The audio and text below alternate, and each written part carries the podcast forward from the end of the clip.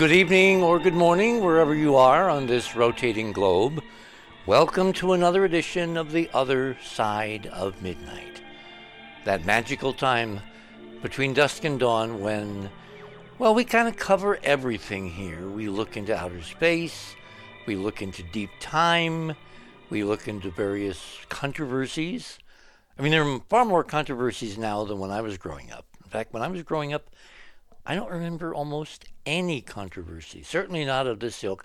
I do remember my mother making a big deal out of a book called The Search for Bridey Murphy.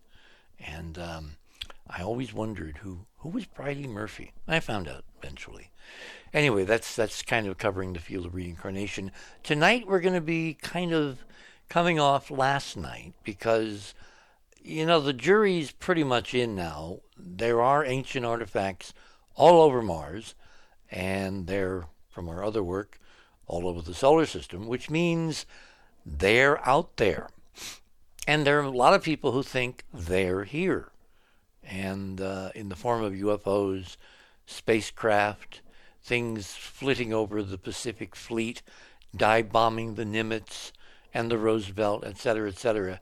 So tonight I thought we'd take a kind of a deep dive into a very ancient set of documents, texts, uh, religious sacred texts of the Western tradition, which is, of course, the compilation of sacred texts known as the Bible.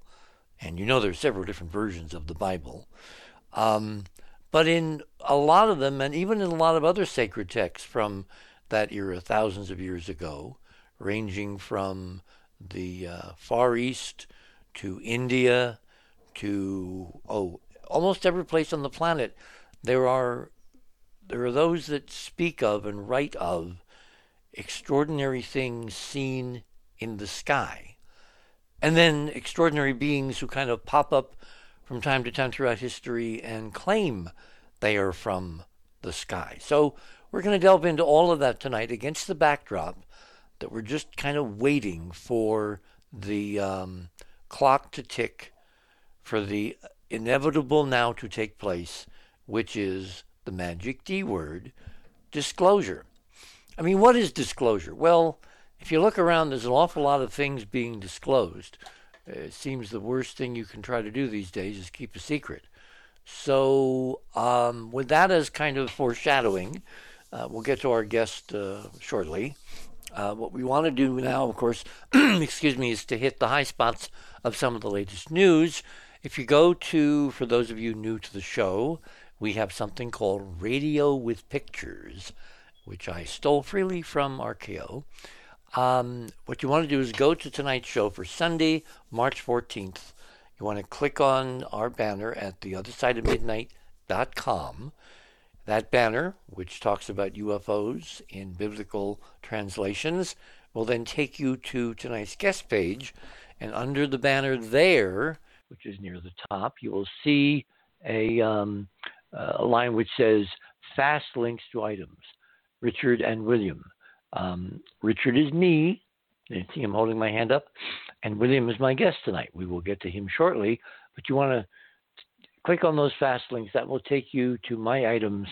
And the first item is, is, is a reason why science is really important in trying to figure out what's going on vis-a-vis the virus, the vaccines, et cetera, et cetera. As you know, there are uh, three major companies now that have brought forth successfully uh, tested and uh, approved vaccines for COVID-19. There is Pfizer, there is um, uh, uh, Johnson and Johnson, and there's Moderna. Then there's a fourth, which has been approved in other parts of the world, particularly Europe, but the FDA and the CDC have not approved it here. And this first story is why. In, in, in, a weird way, this is reassuring because several countries now, several countries in Europe, have stopped distribution of the AstraZeneca vaccine, which was done in conjunction with Oxford University in England, because there are similar reports from widely separate European countries of anomalous blood clots being created after the vaccine was administered. And that, of course, is a showstopper. And so Ireland is the latest to join the growing chorus of countries that are saying, wait a minute, something is not right. So what's reassuring is that our folks are testing and retesting and examining the data and the test trials and the, all the other information, and they have not approved uh, this vaccine. And it looks like now they will not approve it until more work is done, which of course is the way the procedures are supposed to work. So I would keep a close eye on this developing story because there is, of course, the other part of the story, which is not all vaccines these days are created equal. And when we do our vaccine shows, uh, we'll get into that in great detail. and something called CRISPR technology, which uh, before she died, Robin was getting very intrigued with. And so that is a major discussion to have on another night. But I just wanted you all to be aware that uh, this is the state of the art when it comes to this Oxford AstraZeneca vaccine, and we will um, keep you informed. Item number two, which is right under, of course, item number one. Uh, last night we had a major discussion, prescinding from previous weeks where we had major discussions regarding uh, what the Perseverance rover is finding on the planet Mars. And um, as part of this developing press interest, once again, in Mars, um, we have an article tonight why some scientists believe all life started on Mars. Last night, the article had to do with why we may never find life on Mars and why that might be a good thing. Tonight, there's another group of scientists saying that all life in the solar system, I don't say solar system, they basically uh, talk about the Earth, of course, which is the only place where we really know that life uh, currently exists. But so these guys think that all life here began there. So I put these two opposing points of view up to show you that basically, unless you include the artifacts, unless you include the stunning big stuff and small stuff that is strewn all around the Perseverance lander, the Curiosity lander, they're also rovers, have wheels, and even going back to Sojourner and the um, uh, Spirit and uh, Opportunity rovers in every one of these surface missions. In fact, if you really want to be a stickler, going all the way back to Viking, yes, there's a stunning photograph from Viking which just sat there on its legs, no wheels, couldn't move. It was so frustrating to be a JPL in 1976, the summer of Mars, the summer of Viking, and know that just over the horizon there could be something amazing. We could never get to see it. Well, it turns out that uh, when Viking landed, Viking 1, in the medium distance, there is an object, I swear, looks for all the world on the best now enhanced imagery, which means, you know, that, that word enhancement to some people is kind of like a red flag. It implies, oh, they're doing something to the pictures. No. What they're doing, if you followed Keith Laney's discussion last night, is getting down into the noise and bringing out the maximum signal in terms of light ratios, color balances, resolution. And so, new software is able to work on old digital data just like it can work on new digital data that's noisy. So, by applying the new software to these historically amazing images from Viking, um, a few years ago, I found something which, and now of course, Cynthia, we're going to have to put it up on the site, which looks exactly like an old fashioned 1912 steamer trunk, complete with metal bands and rivets. And it's sitting out there in the middle distance right next to the Viking lander. And of course, we didn't see it way back when because the software, the algorithms, the imaging software, the processing software was not good enough to bring it out of the noise. And now it is. Remember Moore's Law? Everything gets radically amazing in 18 months, a kind of a doubling time for speed and access and utility of software and its capabilities, et cetera. Well, proof of the pudding here is there is sitting on the Viking original images, right next to the lander, evidence of not microbes, not little burrowing furry creatures, but guys who could make steamer trunks. And you might ask yourself, well, what the heck is a steamer trunk doing on a desert world? Well, Mars was not always a desert, and it may not be again. Which brings us to item number three. I really am intrigued with how many people take pot shots continually. It's it's almost like a parlor game. It's almost like that uh, drinking game um, where you take a shot every time something is mentioned. Uh, except in this case, you don't want to do it because you will get absolutely stone drunk before the evening is over with another negative story about Elon Musk. This time, um, a former royal astronomer, name is Martin Rees, has written um, that Musk's idea of living on Mars is about as delusional as to talk about living on Everest. And, you know, the article is there. What I find interesting is that we have all these folks suddenly, you know, cramming for airtime, wanting a voice in the whole Mars discussion. And uh, Dr. Rees is basically saying that the vision of inhabiting Mars, of colonizing Mars, of moving some human beings, not a lot, you know, because they'll they'll they'll have children, uh, as kind of insurance about putting all your basks in one exit, as I said to uh, our, our friend last night. Um, there appear to be this, these stories that come out again and again and again about you know let's let's diss on Musk once more time, one more time. Um, it's just there for kind of you know counterpoint, but it is a prelude to a very serious effort by the Chinese and the Russians, who apparently have now agreed I don't know whether they're to the level of signing the documents, but they've agreed to build a lunar research station on the moon together. Now, the Chinese already know there are ancient artifacts on the moon. Why? Well, because they published the pictures.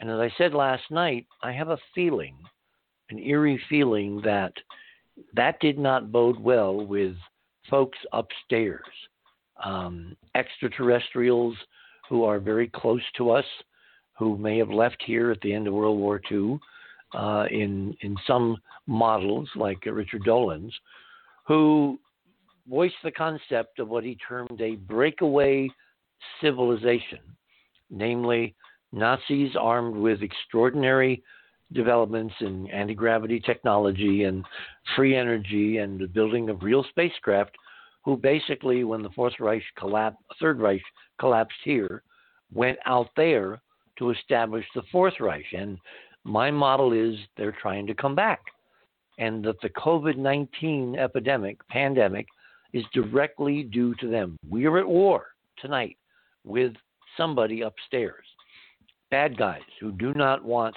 us to continue to inhabit the earth and are doing something very sneaky, I believe, to eventually come back and take over. And that's a very long, very complicated, very um, controversial discussion. But there are data points to support it. Against that backdrop, there is this other, much longer history of extraterrestrial appearances. In other words, folks out there who come here and who look exactly like us. If you rode on the subway with them or you shared you know, a stadium event when we can share stadium events again, or you went to a party, you wouldn't know they were not from here because in the model, they are genetically related. They're part of what I call the extended human family, which gets to what Neil Armstrong was really saying when he lands on the moon and says, That's one small step for man, one giant leap for mankind. And of course, the controversy is oh, there's a missing A. No, in this analysis, there is no missing A. The man he referred to was himself representing the folks on Earth tonight, or back then, 69. And the mankind referred to all those cousins, that enormous extended human family across a good portion of the Milky Way, who um, some come here from time to time and kind of check in to see what's going on.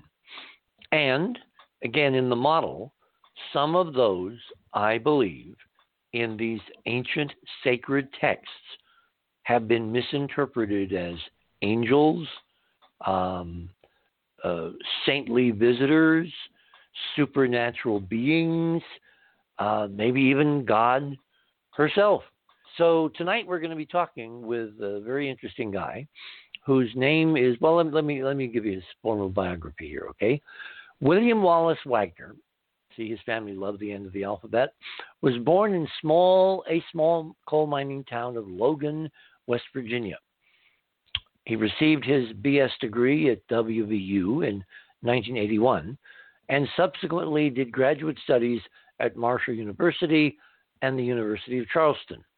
He is one of those people that always had to have uncharted waters in front of him, and as such has lived over 20, has had over 20 jobs in his work career, ranging from coal miner to bank manager, and a lot in between, like mailman, water plant operator, farmer, philobotanist. What the heck is a philobot? I'll have to find out. International sales and more. He is currently retired. Yeah, sure, sure, as you're going to hear. Nobody retires from this stuff. And is happily married to his wife, Maria. They currently live in Bedford, Virginia, near the peaks of Otter. And without further ado, Mr. Wagner, welcome to the other side of midnight. Well, thank you very much. I'm glad to be here. Since that's such a sketchy bio, I want to delve into you know your growing up. I lived in uh, Virginia and Maryland, rural Virginia and Maryland, so I know what that part of the country is apart from the cities. What was your growing up like? How did you how did you develop a curiosity that extends now all the way into the supernatural, other dimensional realms, and conscious beings who may not or may have bodies. Well, you're you're hitting on a good point. Um, yes, I grew up with uh, a mother who really loved science fiction, ah. and and we made a point, as you probably remember, back when we had every bit of three TV stations to watch. it was a big deal to watch Monday night at the movies when it was a 1950s science fi- fiction movie like The Earth Stood Still oh, or something like that. Oh my God, one of my favorites. Just and in oh, black and one white. of my favorites too. I yeah. love that movie. One, in, oh, well, it was all in black and white. You know, did did you have a DuMont set? Uh, no, no, we had RCA. Um, there was DuMont, there was Zenith, there was RCA, there was General Electric. Um, Zenith was Remember Zenith's um, um, um, kind of catchphrase? The quality goes in before the name goes the on. Name goes on. you know what I remember about Zenith uh, uh, is they had that space command. Oh, the the first remote, yeah, and it yeah. wasn't electronic. My grandparents got one of those because my dad's my grandpa, grandfather swore by his big Zenith TV, which had a big screen, huge cathode ray screen, so it was, you know, you could sit like on the other side of the room and see everything. and they had one of these little Space Command remote tuners. And do you know how they worked? Well, I knew how they didn't work. I could sit in the floor and, and, jingle change. Back then it was silver change, and it would make the TV change exactly. channels. Exactly. Because the little box, you press the buttons, tuning fork that was resonant to different frequencies. Ah. And the, the, the, the TV had a receiver in it to listen for those tones. And when it heard that frequency, it would change the channels. I don't think it was able to change the volume. Maybe, maybe, no, I don't think so. But it changed the channels, and you could literally hear it go blink, blink, blink, blink as you press the button. So it was an acoustic based tuner to give way eventually to electronics and you know LEDs and invisible beams of light and all that. But that was such a cool gadget because you literally, with the TV off, you could have fun with it if you were young. That's how we. That's how we in our family uh, coined the term clicker, and that is yes. That's why it was called a clicker. Yes. Now. Yep, yep. it was it was the clicker. Where's the clicker? Where's the you know, that kind way well, that's still that's still common in our household. so you grew up with your mom. What what what other authors did she did she like? Well, she she I guess was was taught in junior high that man would never walk on the moon. Really? And they use the word never. Really? And um, uh, when when we walked on the moon, I remember we had a moon party, and the whole family came in. I watched that Zenith TV. we did have Zenith at that point. I think it was color also, mm-hmm. first color TV, and um, it it was a a big affair. I mean, everyone was glued to it, and so this this part of space and, and science fiction, I've I guess always been acclimated to and and always enjoyed and um, she she also loved Eric von Däniken with his book that came out in the 1970s. yeah. Yep, yep, yeah. I could not put that book down. I think, yeah. By the way, once I opened it, and um, it's just been you know part of my life. Let's let's put it that way. She she always wanted to see a UFO or a craft, and she never got to, but she had a very very open mind and uh, we had some really marvelous discussions as I was growing up, and uh, uh, both my both my parents and I've had some good discussions. We we all know that there is life elsewhere out there. So. I'm kind of surprised she didn't see anything because Logan, West Virginia, the skies are really dark. well, there have been uh, some sightings there uh, that I've noticed since I moved away. But uh, no, we did not see uh, any crafts hmm. growing up. Hmm. I remember I was visiting my grandparents on my mother's side, and they were in a little place called Mount Airy, Maryland, and they were on a ridge, so you could literally look toward the south, and eventually you your sight line would encounter over the horizon Baltimore. I remember seeing one night because I was out with a telescope taped to a curtain stretcher for a tripod. mm. which you know you had to be careful in the dark because the curtain stretchers had all these little hooks on them. That's why they were called curtains. They literally used to stretch curtains. My grandmother would, you know, wash the curtains, starch them, and then they would stretch them over this wooden gadget with all these little hooks to to make them flat and then they would dry that way, and then you would hang them up, and you'd have nice rolls and pleats and whatever. Anyway, so I'm out there in the dark with a telescope, and I see this weird reddish light over the distant horizon from the elevation of Mount Airy, Maryland. And I focused the telescope on it, and it was four lights side by side, tilted at an angle, red lights with spacing in between. And oh, course, this sounds interesting. Well, it, it didn't do anything except it just kind of faded away, like with distance, got smaller. But it, you know, looking back now, I mean, I was like what, 12, 13, something like that. It to me, it was weird.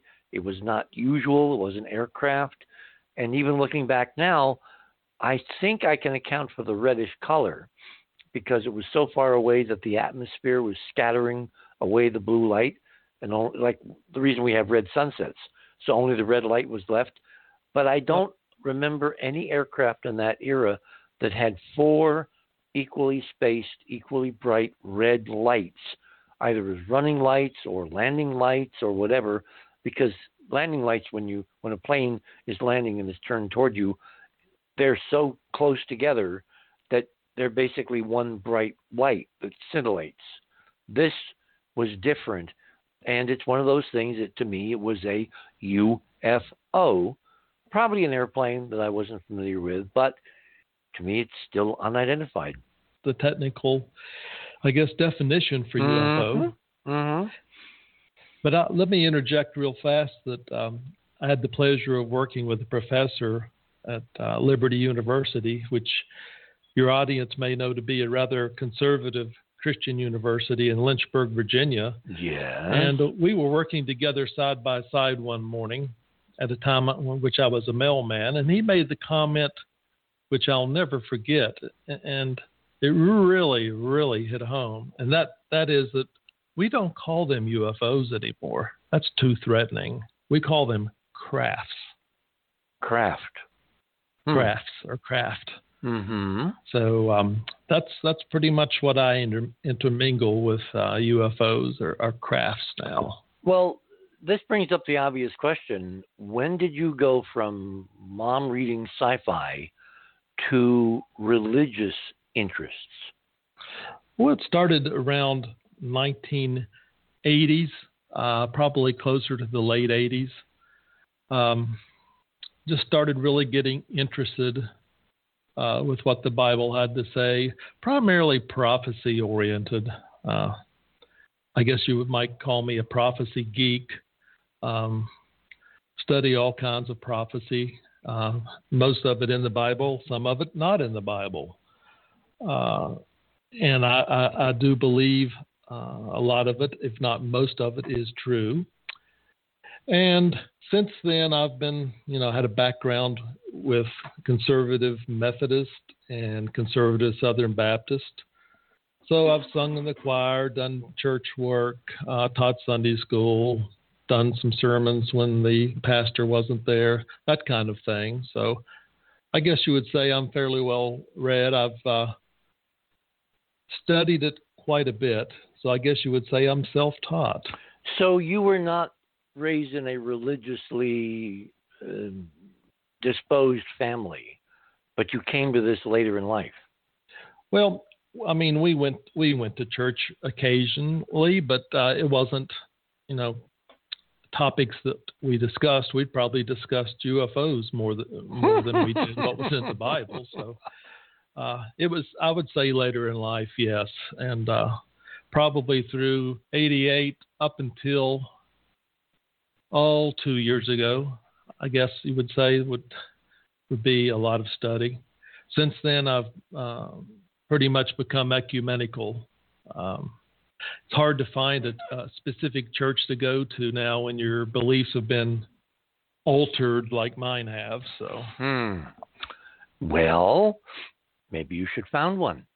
Well, I mean, when this comes out, you know, you heard my opening monologue about the stuff on Mars and oh yeah, in the solar. When that really hits the fan, you know there's going to be a religious revival, the likes of which we've never seen in our lifetime. Well, Barry, Dr. Barry Downing, whom uh, I have interviewed, by the way, uses the word meta reformation. Mm. And that's hmm. exactly what what the uh, uh, religious community and the the uh, priests and preachers and whatnot, as well as divinity schools. I mean, it's really going to be up to them to calm down society when this comes out. The big D, that is.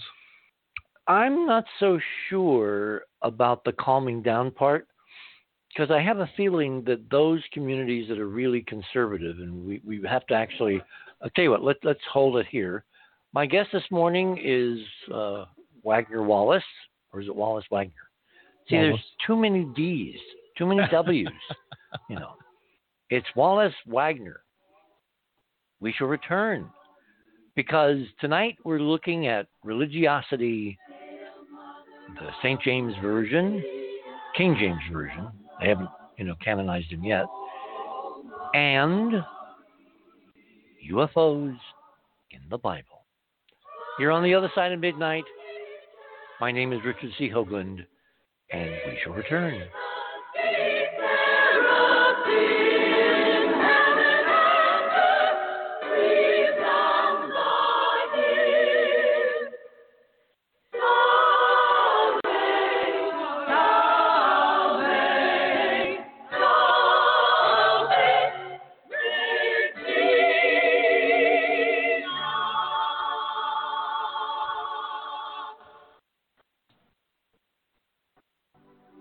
Hi, this is Dr. Andrew Kaufman, natural healing consultant. Welcome to the other side of the news, where they're open to hearing the truth and take it seriously. the first thing you got to look at is the methods. Like nothing else matters because that's where they describe the experiment. So then you can decide if what you can conclude from the experiment, right? Mm-hmm. And that, mm-hmm. that's really, really important because you know they make false claims and people don't understand how to use statistics and all these things can be misleading what i notice that they do now is they put the methods section at the very end. And in some papers, it's in a separate document that's like an addendum. So, in other words, they just present the, the results and conclusions and an introduction section, and nobody looks at the methods. But that's the most important thing because if you don't know that, you don't actually know what they did. Because, you know, there's a lot of art to experimental designs. And, uh, you know, some people can be very clever about it, some can be very elegant about it, but there's also like many ways that things could be fudged. And there's books on this, right? Like one of Bill Gates' favorite books, How to Lie with Statistics. Then, you know, you have the John Ioannidis article, which is one of the most highly cited papers, where he says more than half of all published research is false right? So, mm. but but how many scientists, when they go to read a paper, say there's a 50% chance that this article is false, so I better read it really carefully, right? They don't do that. But all this clinical research, it's really just it's really marketing. It, that that's what it is. It's not actual research with this vaccine trials, you know, it, it's just they basically designed it exactly perfectly to show what they could say. You know, that bogus 95% effectiveness. Uh, that's the, the relative risk reduction of having a test, and it's not even the overall risk reduction would be like 0.4%. But they describe it that way. It's a statistical trick where they could say 95% and they also defined the outcome and then they had to wait seven days after the vaccine but all the people who got sick within that seven days didn't count you know all hmm. kinds of uh, tricks they're, they're they're experts at this they know yeah. they know what they're doing and and it's really hard to even figure out what they're doing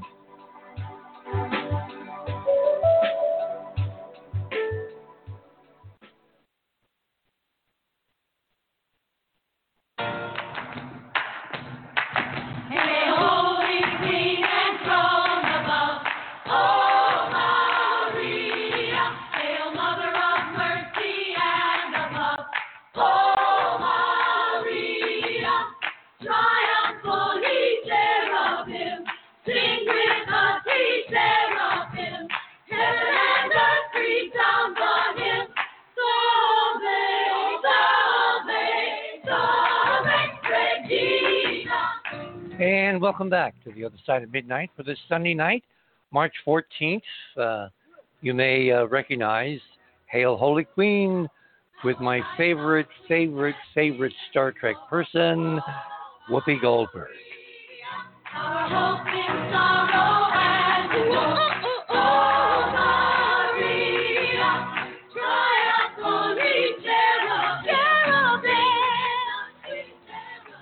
Speaking of Whoopi Goldberg and her character, uh, uh, Wagner in, uh, I'm sorry, I'm, I'm going to completely bollocks up your name tonight because there's too many W's. I didn't have any say so on my name. well, that's what I thought. You know, there's there's uh, there's also the confusion with the internet. www dot Wallace Wagner. Well, that that that is true. That's happened multiple times. Anyway, Whoopi played in Star Trek, and there's a very long backstory, but the bottom line is she played this extraordinary being out of time named Guinan. And so when you when you delve into the idea of extraterrestrials as as you know replicated or communicated or recorded, textualized, immortalized in the single most important Western religious document, people are going to pay attention. So what got you on this trail? I mean, it, uh, there, there must have been some connection point between, you know, mom, science fiction, and religion. Well, the, uh, the connection point might have been Flash Gordon. Oh, wow, that's a oh, well, left-hand turn. and, and we all watched that growing up. But um, having having come from a, a, a conservative background, I was the one to always read between the lines, and and and, and when you're reading the Bible, and we did this all the time in Sunday school, we'd come upon a phrase or a sentence that made absolutely no sense. So we'd go to the commentaries and see what these so called experts would say. And more often than not, guess what? That was left out. Or you're given some watered down response which really makes, you know, no sense at all. So so I've come to the conclusion that, that a, lot of these tough topics and um, references to crafts in the Bible, they're purposely not mentioned. I guess they want to keep all the all the sheep inside the gates.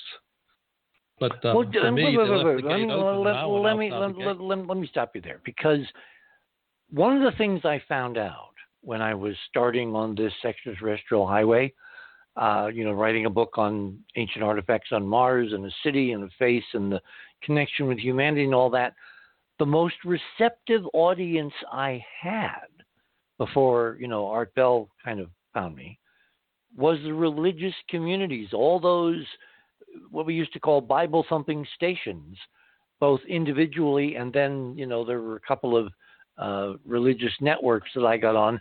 And, uh, you know, they were fascinated. They were enthralled. They were so open and receptive.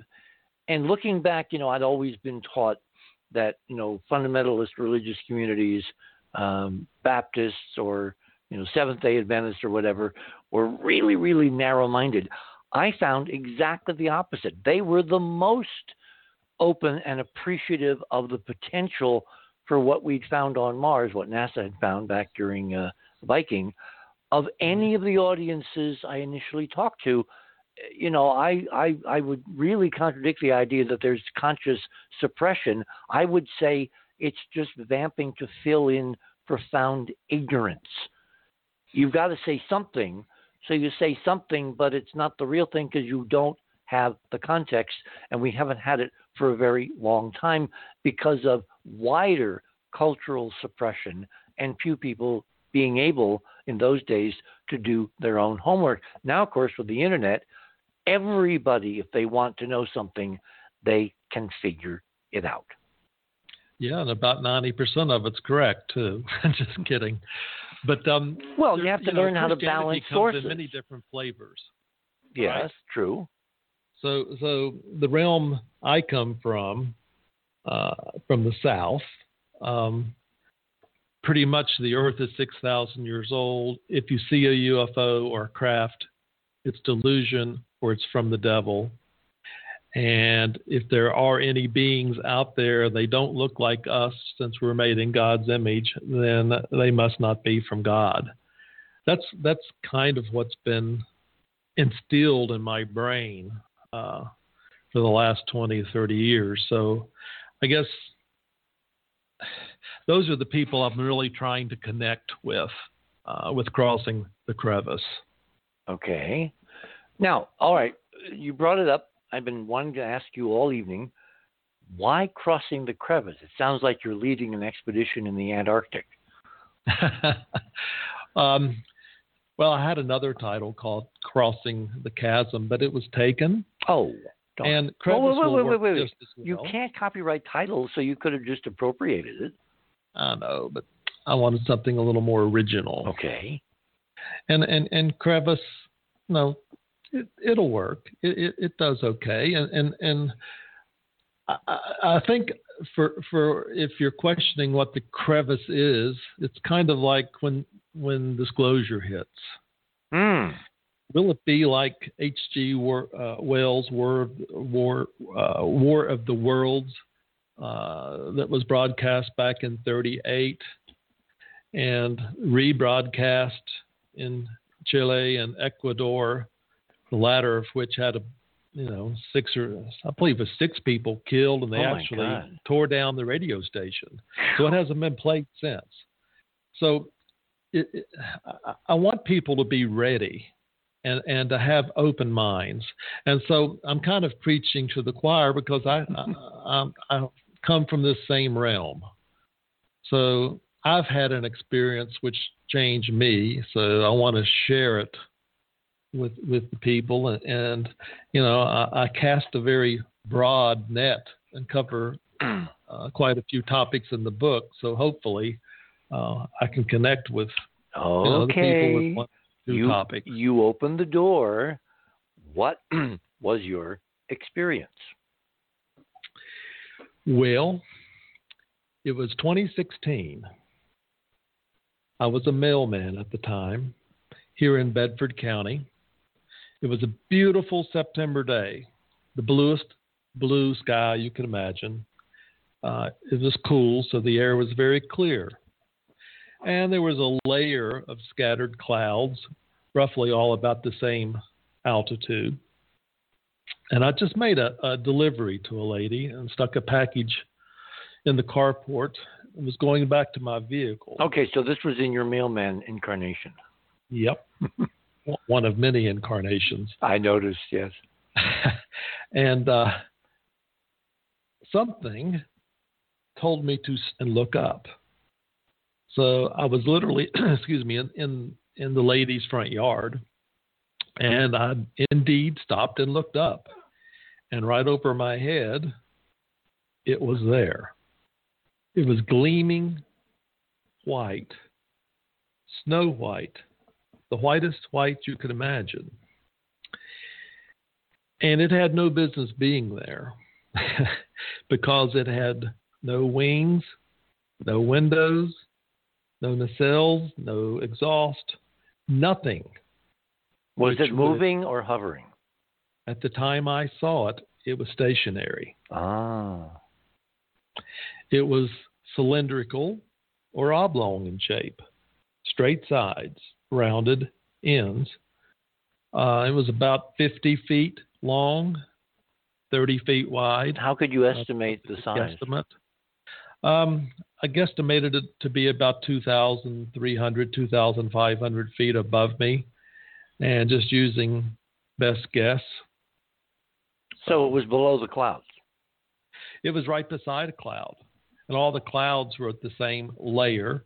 So uh, I could see that layer as it hit the peaks of Otter, which is a, uh, a rather large peak here in the Blue Ridge, which is about 4,000 feet high. Hmm. and calculated back from that. So well, it was about, I'm going to say 23 to 2,500 feet up in the sky. So you got some good cross measurements. 50 feet by th- that's almost like a like a rectangle as opposed to a cylinder. well, it was an oblong object. Hmm. And, it just I- was brilliant white. Was it luminous or was it just very, very, very reflective? I've thought about that. I think I would say very, very reflective. I don't think it would uh, gave off any light. Uh, it was just extremely reflective uh, and appeared as the whitest white you could imagine. I got to see it for about three seconds, and then it either cloaked or took off so fast that I could not see it. And if it did take off, there was no sound, no disruption to the little cloud it was beside, Hmm. uh, nothing. I mean, if it took off, it just took off like that.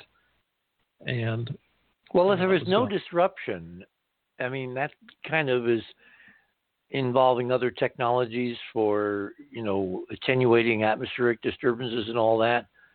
I think one of your first comments, you know, it may have cloaked, is probably more accurate. well, that that's what I believe. Uh, uh, I know that we are in the process of developing cloaking technology. Oh, we have it. got- we have it. yeah, as far as the blankets and things of that nature, but I, I don't think we have it in craft that large, do we? Um, At least publicly. Certainly not publicly, but you know, there's a real easy way to do it. you put some kind of panels that are basically video panels, uh, like OLED technology, which is rollable and thin, and you know the, the the craft is covered with them, and you've got cameras aimed in the opposite direction. So you sit, simply take the image from the other side, project it on the panels, and you blend in. Ah, It's kind of like Hi, Rich. camouflage in World War II. Rich, can I interject here? Yeah, sure, quick? sure. Bo- This is Bob Keith Lazar- Morgan, our resident UFO expert. Yeah, Bob Lazar said that uh, these craft, when they were in action and, and sitting still, looking straight up at them, they would do a lensing effect and bend the light around them so they would be invisible. Hmm. But if you were off at an angle and looking at them, then you could see them. So uh, this is part of the part of the properties. And now that the military has re- um, filed their patent for their electropropulsion system that uses microwaves to actually allow you to fly thousands of miles an hour and make right angle turns at full speed because it negates inertia. This is the kind of technology that they've been sitting on all this time, and they're finally getting up off of it. So, um, Well, yeah, it's they- part of this creeping disclosure. You know, you know, uh, Wallace. They're bringing this these patents out under the guise of several people. I think that nobody invented this stuff; they back engineered it. But that's just me. well, well, Keith, since you're on here, and, and and Richard, do, do you do you think that the the craft was ours? Because I've wondered that. I'm saying I'm wondering, did they want me to see it? And then I question myself, who is they? If Well- it was triangular shape, I would say probably yes. If it was any other shape, I'd say no. It was a very stubby cylinder with rounded ends. It doesn't sound like ours. I called it a tic tac, and I believe it's the same thing that uh, the Nimitz. Oh, now that's People saw. interesting because if you, uh, if I, I don't remember the dimensions of the Tic Tacs. Do you, Keith? It's very close to what I mentioned. Okay. Yeah, well, it- it- then it could be. I still don't think it's ours. I think it could be the breakaways because they were doing all kinds of dive bombing things on the Nimitz. You know, going from eighty thousand feet to the deck in two seconds, in what I take to be a show of force, a kind of a demonstration. I don't think our guys would do it because they want to keep our stuff secret. Certainly not the regular military to know what's waiting in the, you know, closet. But Mhm. if you're dealing with an enemy, someone who's trying to um, psychologically put you in a negative position, that kind of demonstration of power would be very, very, uh, you know, uh, de rigueur, called for, and it would not be truly ours, but it wouldn't be truly alien, given the breakaways are humans, and the technology development seems to be. Li- what what year was your sighting again? 2016, Okay, September so of that- 2016. Okay, well the Nimitz was what 2014, or was that the Well, Roosevelt? it actually happened in in 20, uh, 2004, I believe, but they came public in 2017. Oh, I'm thinking of the Roosevelt on the other coast, which Actu- is Go yeah, ahead. they had three sightings: uh, 20, uh, 2004, 2014, and 2015. Those are the videos that they released. Ah, okay. So yeah, it probably in, in my model it's it's the breakaways, and the question is, why were they hovering above you? What were you doing other than delivering mail? That's a, uh, a nothing. Except I've always wanted to see one. What were you interested in? Were you involved with your church? Were you? Oh yeah, I was definitely involved with the church at that point in time, teaching Sunday school and and okay. all kinds of you know singing in the choir. What other things in town could someone be interested in with that kind of technology and power? the only the only thing we have here locally is the D-Day Memorial. Okay. And I, I know that we did have another sighting here in town uh, a few years prior to that. Uh, I can't give a lot of detail. It would all be second and third hand information, but people actually stopped and looked up and saw things going on in the sky with some orbs. So, Okay, let's let's let's come at this from another direction. After you saw this, what impact did it have on you, on your life, on your career, on your interests, on things you did?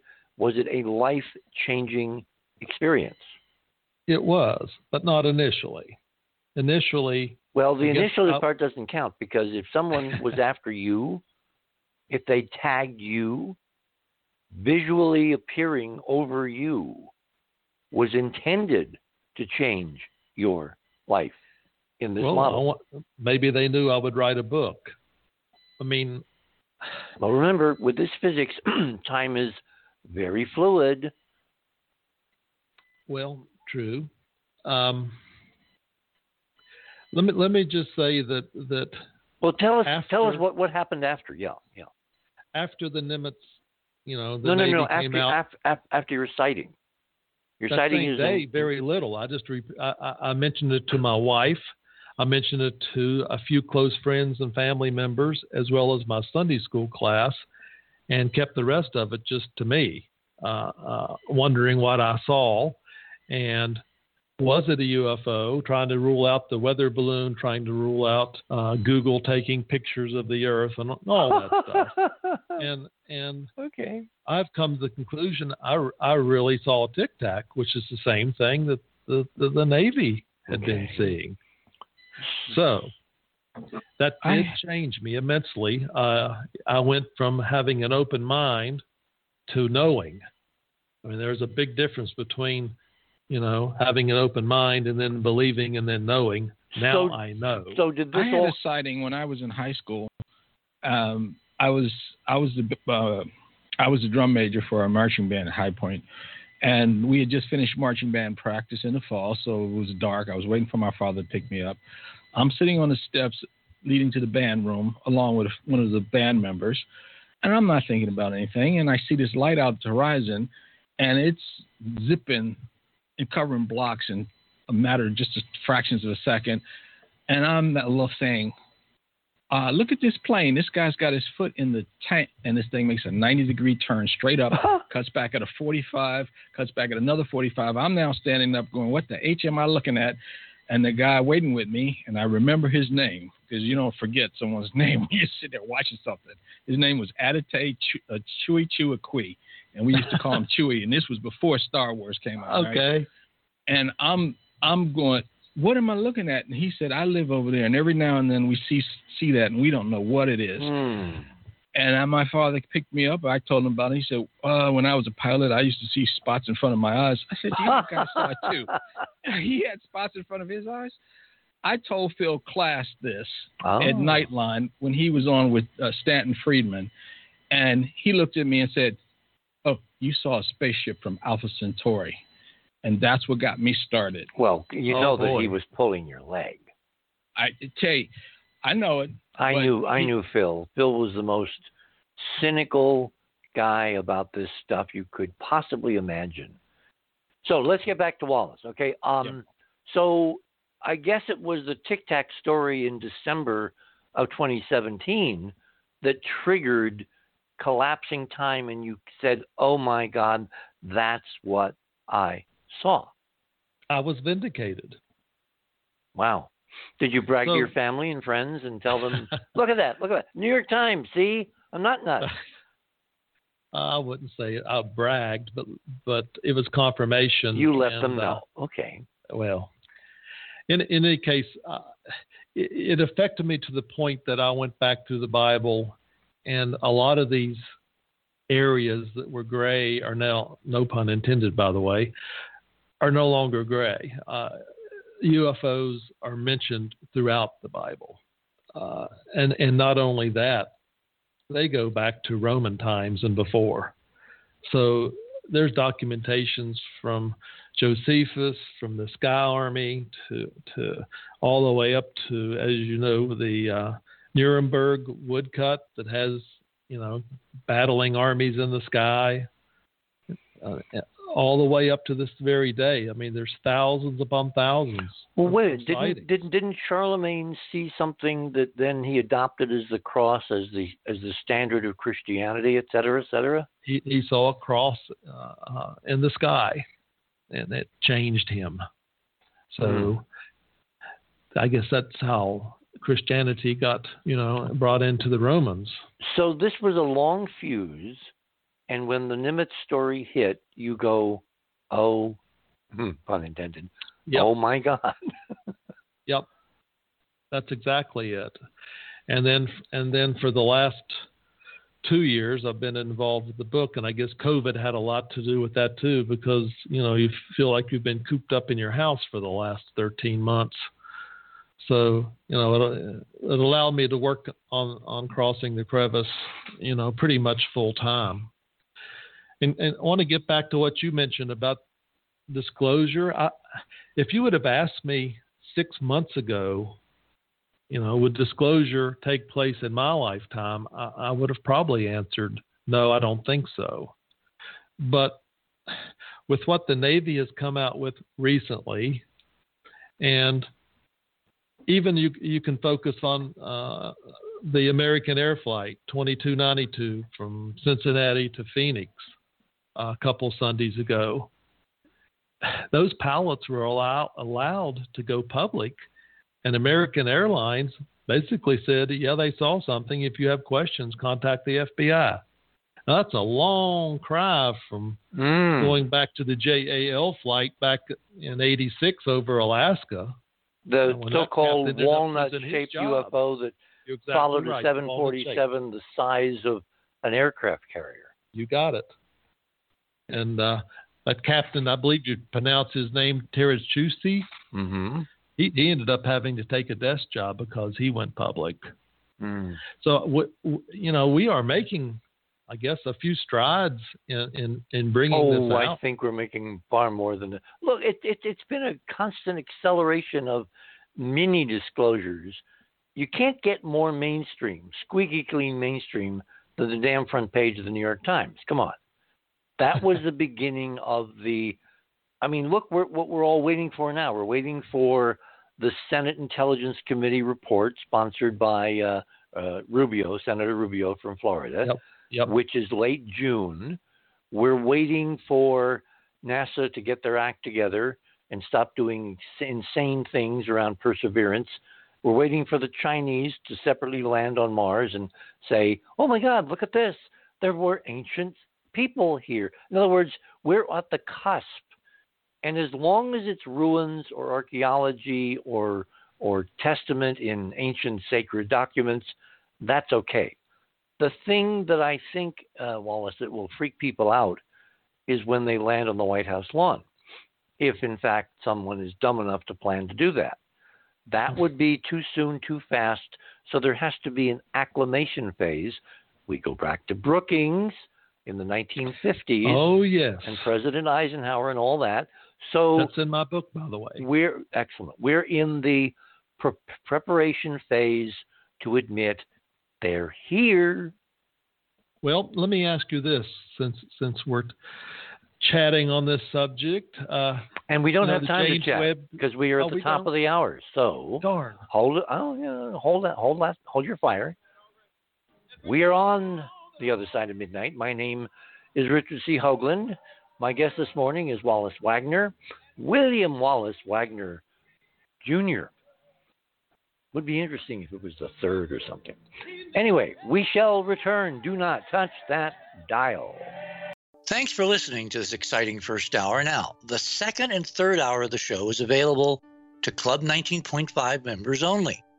Please support the show by subscribing to Club 19.5 and join our very interesting community. To do that, please visit the website, theothersideofmidnight.com, and click on the Join Club 19.5 link in the left hand column. As a Club 19.5 member, you'll gain access to the rest of this show and all previous 350 plus shows that we have done. Now, recent Club 19.5 member archive recording have the commercials removed and the sound quality has been enhanced.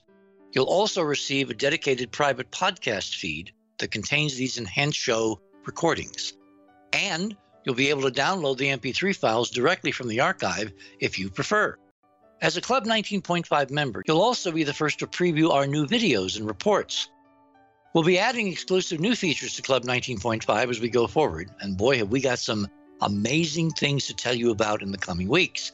So please support the show and don't miss all the exciting new things we have planned. I want to thank all our Club 19.5 members because Without your guys' support, this show would not be on the air. Please help us continue growing the show by subscribing to Club 19.5 today. And when I say we really need you, we really need you. Over and out.